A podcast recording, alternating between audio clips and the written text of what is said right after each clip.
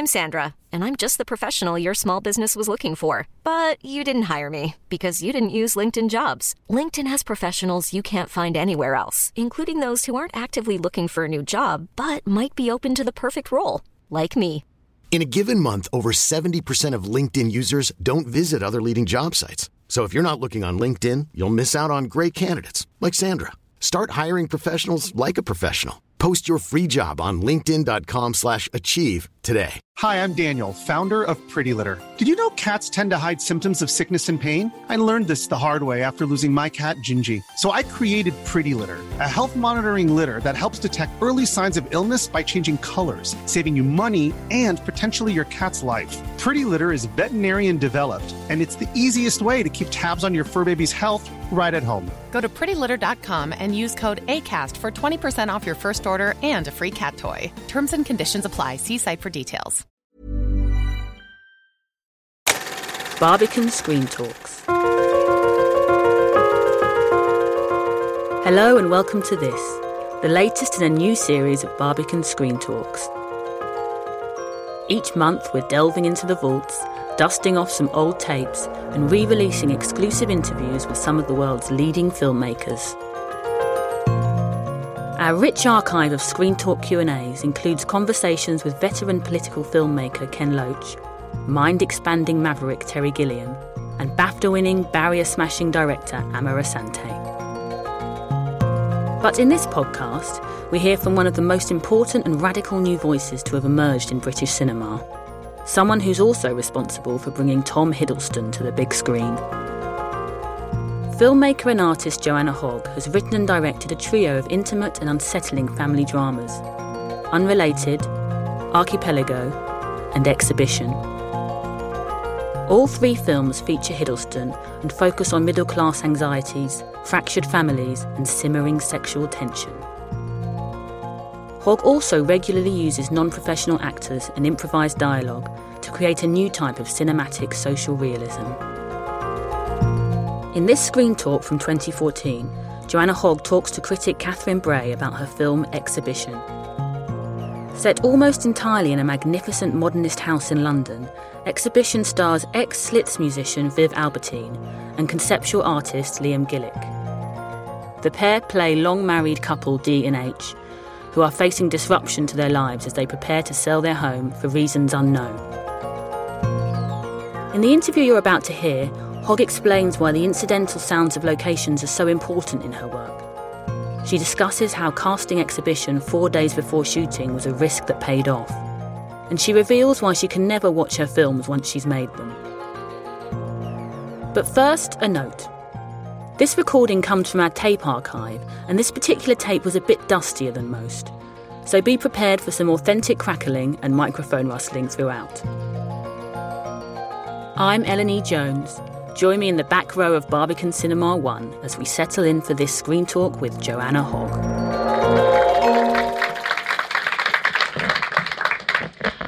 I'm going to open it up to questions from you guys in a moment, but first, um, I'd just like to say that I think one of the things that I love about this film and actually all of your work is that people are allowed to make small mistakes in contrast to a lot of other filmmakers where people either make big mistakes or none at all. You know, in, in your films, people they'll, they'll change their mind mid-sentence, they'll interrupt themselves. It's a very sort of digressive style of dialogue. They'll lash out at a partner and then change their mind.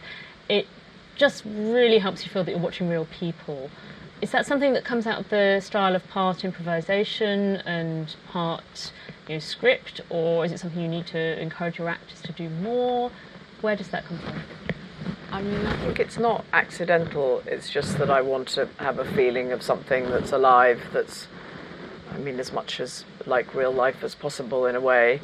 And then I suppose from that idea of something that's quite feels quite alive, then I create or, or I shoot sort of accordingly. So then, sort of improvisation, although I hesitate to call it improvisation, but the sort of way of working where I allow people to I, I sort of give them a, a, a, kind of idea of what I want them to say, but then I want them to put it in their own words. So then that that comes out of that desire to um, feel like it's sort of real speech rather than something very clipped and very uh, kind of organised and sort of less real. I suppose. But at the same time, I feel I'm changing my my mind about this as I go along because I recently adapted um, something for radio written by Harold Pinter, and he's sort of like the opposite of that. And I find there's something very interesting um, and, well, possibly kind of more real about that style. I don't know. So I'm, I'm, I'm, I'm constantly, I kind of allow myself to sort of change and try mm. things in different ways. That's interesting. I think one of the things that people said about Pinter is that he had a tape recorder for an ear. And while I think I understand why people say that, it does a disservice to what he did as an artist in a sense because it suggests that it's not a graph, you know, it's mechanical taking down of what people say. Yeah. Um, I wanted to ask you about spaces because they're obviously very important in all your work. You know, uh, in Unrelated, you've got the Italian villa. In Archipelago, you've got the the holiday home, and then here we have obviously a film that is the a character. Have you always felt that way about the places that you've lived? I have, and I, have been thinking about it recently because, um, in a sense, I feel a bit of a fraud with this film because I made it before having sort of done a big move myself. I mean, I'm actually right now in the middle of moving home, and it's made me think about how much I value the space that I live in, the kind of relationship with where I live is uh, is just sort of fundamental to me somehow. I mean, actually, I've only moved three times in my life, and apparently, I was reading something that the average number of times someone moves is around eight times. So I'm kind of I'm already kind of getting on in life, and so I'm not not doing very well. But it obviously says something that I've become very attached to the places that I live in and that I grow to love, and not even maybe just the places that I live in, also places where I've had holidays. I mean, with Archipelago, it was based on a place that I went to as a child. Every Easter, we'd go and stay on this little island, and so I've, you know, I still remember that very fondly, like it's somewhere I lived on some level. So yes, uh, I'm obviously very influenced by the places that I live in. I was reading the other day uh, the British director Ben Wheatley saying that he puts the things that scare him into his films. His top list of things that absolutely terrifying, you know, pant-wettingly scary is dinner parties. Your films always have a brilliant dinner party scene in that's incredibly uncomfortable to watch. I mean, is the experience of having a dinner party with you a scary one, or? I really hate dinner parties. I'm sorry if anyone's about to ask me to dinner, but I really, I, I have a problem with them. There's something about six or eight people sitting around a table that I find really stultifying. Uh, you know, fine for maybe an hour and a half or something, but a dinner party that goes on for three or four hours is just kind of my worst nightmare, really. So I, I mean, I like gatherings, but I prefer gatherings of a lot of people where you're a bit more mobile, you can move around, you're not stuck sitting next to somebody or between two people. But amazing grist to the mill of your eye for the unspoken social rules and the transgressions of those. Is that something you've always been interested in? I think so. I mean, I think I've been in those situations, but much more as an observer than a participator. Um, I think we should turn it over to you guys for some questions. Um, who is going to be brave and ask the first question? Front row, indeed. I, I can't imagine you could make the film any better than it was, but I'm just wondering, um, revisiting it, you know, two, three years later and watching it, do you find yourself wondering what you could have done differently? Does it feel like a complete film, or are there things that, that have been niggling you? Well, I think the problem is I, I haven't watched it. and I can't watch it, and particularly with what I'm. No, I didn't watch it tonight, so I haven't really watched it since. Um, I think when we were um, grading it, and, and you know we had the sort of first screenings. I, ha- I haven't really seen it since then, uh, so I, I, sort of avo- I, I, neatly avoid that. I, I know myself too well. I, I would I hate everything that I saw, and of course would have wanted to do everything differently. And as time goes by, yes, it becomes more difficult. You know, you more critical maybe. Uh, do you ever wonder what happened to the characters after they sold the house? I think you. I think probably you as an audience think about that more than I think about it. And as I was just saying earlier, I'm, I'm only right now sort of dealing with a move myself. So I think I probably if I watched the film, I'd have a I'd have a different perspective on it. I don't I, I just don't know.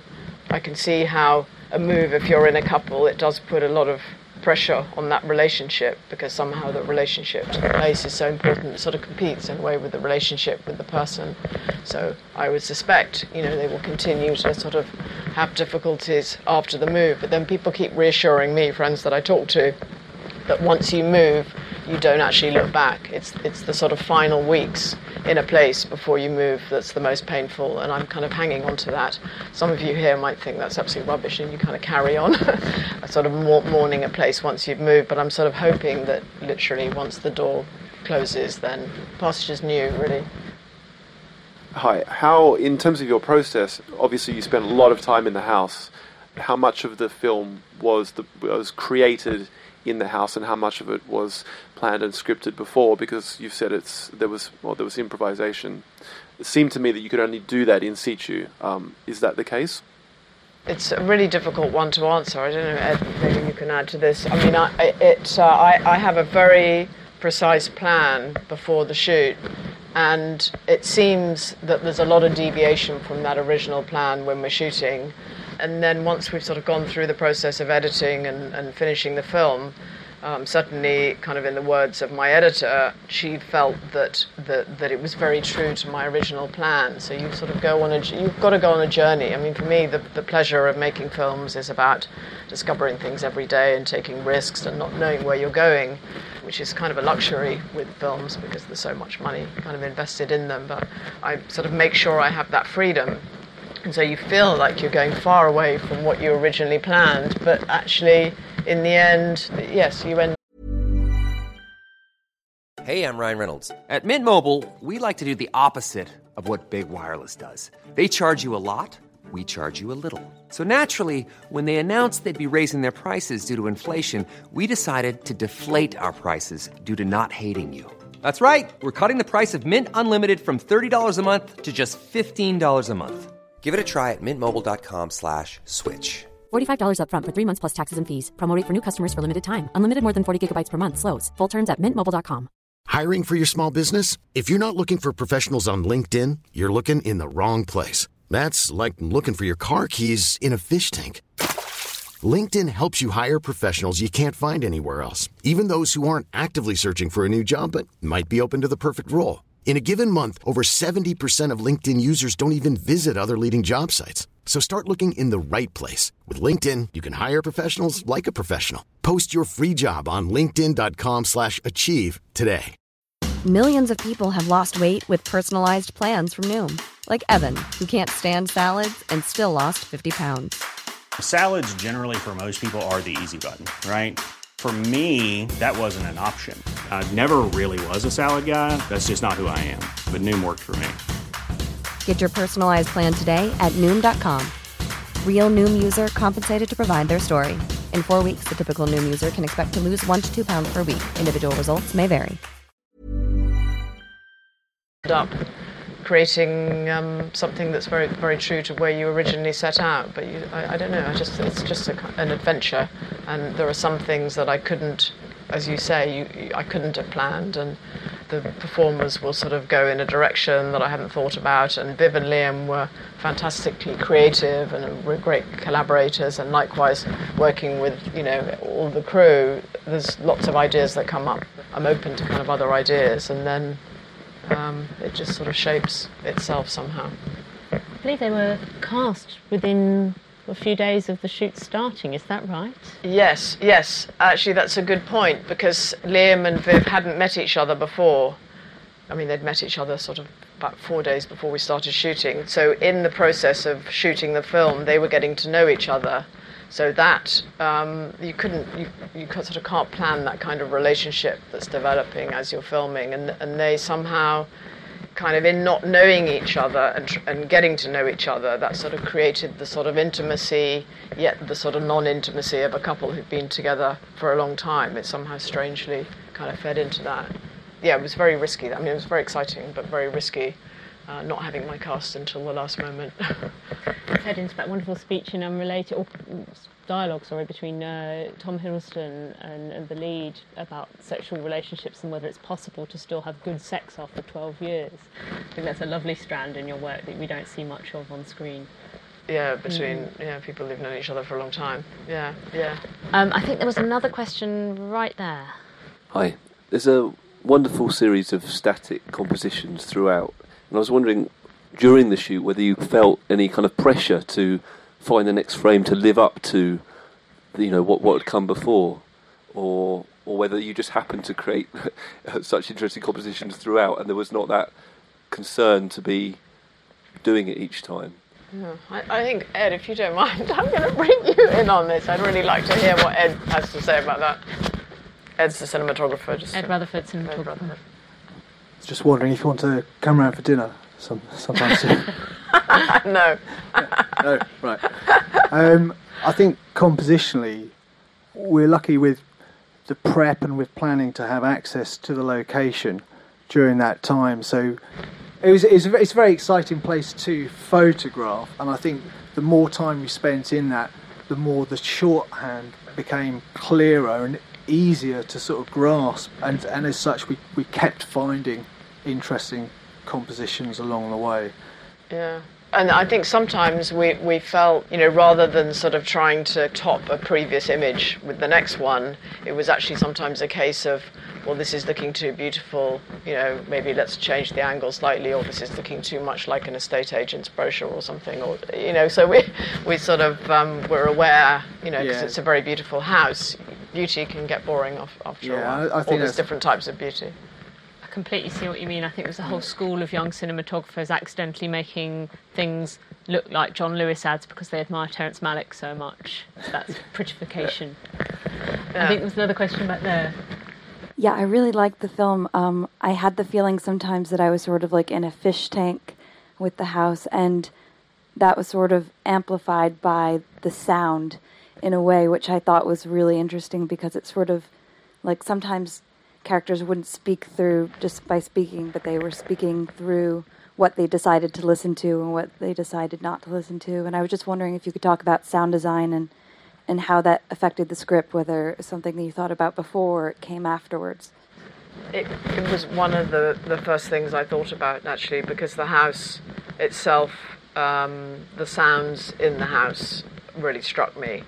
Um, there's a very particular character to the place, and I and I think I'm often noticing sounds more than images. Sometimes I'm, I'm sort of deeply uh, kind of interested in, in sound and how much it influences us sort of day to day, and I'm constantly noticing things. And yeah, everyday sound is, is a really important thing for me. But the, anyway, going back to the house, it sort of got me thinking about sounds and sounds that we get used to in a place, and that how we can miss how somewhere looks, but we can also miss the sounds of somewhere. And one of the first places I lived in, where I had a, um, shared a flat with somebody, and I and I um, and I can still remember now. I can hear in my head that I'm sure many of you can do the same thing. I can hear the sounds of that place in my head, and sounds also from the family home that I grew up in. So, yeah, the sort of ghosts of sounds that I really wanted to depict in this story. But then also because anxiety is sort of very much part of the sort of fabric of this film, I, I was interested also in how anxiety or becoming anxious about something often that's based on sounds and sounds that we hear. And living in a city there's a lot of fear around and sounds of sirens and a sort of cacophony of these sort of sirens and screams and shouts and uh, noises. And yeah I wanted to sort of make a kind of music out of those sounds because I really um, those are the sort of things I hear. So it was it was pushing the sound design a step further from the previous film with Archipelago. I was in a more natural environment I didn't have the sort of city to play with, so the city was like having a new set of instruments to play, and uh, and and that something. Yes, with my next film, I'll continue to sort of develop the, the soundscape. Yes, so that is a good point to talk about your next film. Are you allowed to sort of tell us anything about it? Or? Uh, I mean, I'm allowed to, but my only my only uh, problem is that I, if I talk too much about something that I'm going to do, the danger is that I might either not do it or put myself off it or something. I don't know. I actually right now strugg- struggling a little bit uh, with it um, because I've got other projects going on in my life, and I find that really difficult. I tend to be a sort of project by project person. I'm trying to get better at doing a number of things at the same time, but it just doesn't seem to happen for me. And it's why we were talking about Ben Wheatley earlier hmm. and how prolific he is. He seems to sort of, you know, before he's even finished one film, he's on to another. And I'm sort of in awe of that. I, I, I just can't do that myself. Maybe I put almost too much of myself into something.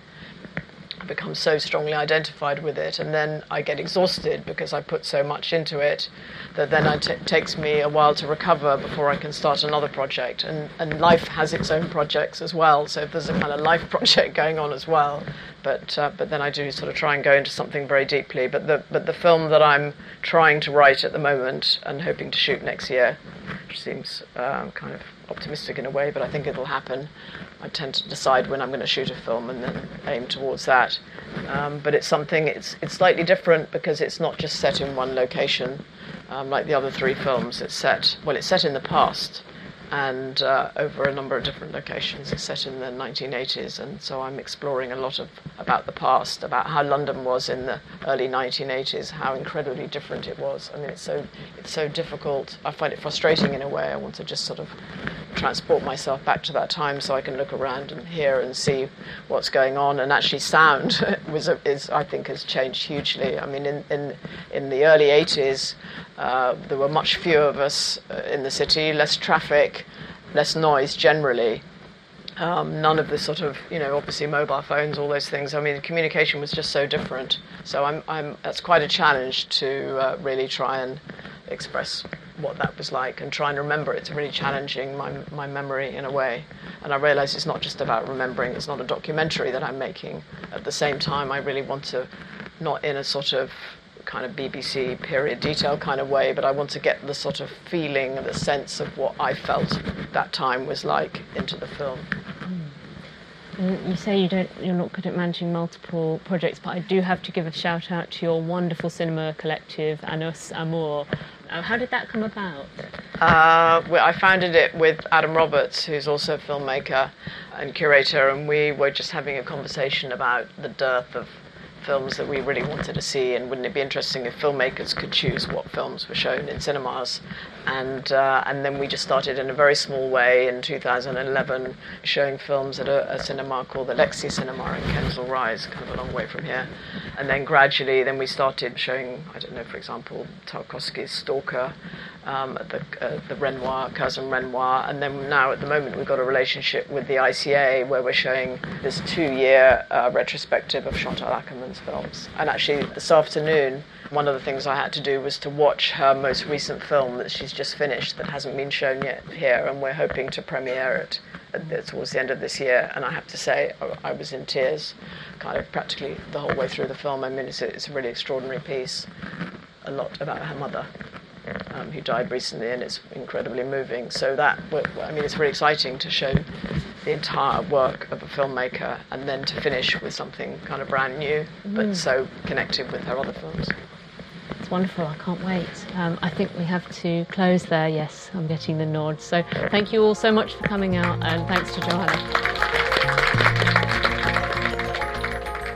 Thanks for listening to this Barbican Screen Talk with Joanna Hogg. We'd like to hear from you. Let us know what you think of exhibition on social media at Barbican Centre. And if you'd like to hear more and support film at the Barbican, please subscribe to the podcast via iTunes or Acast or visit barbican.org.uk slash Screen Talks archive.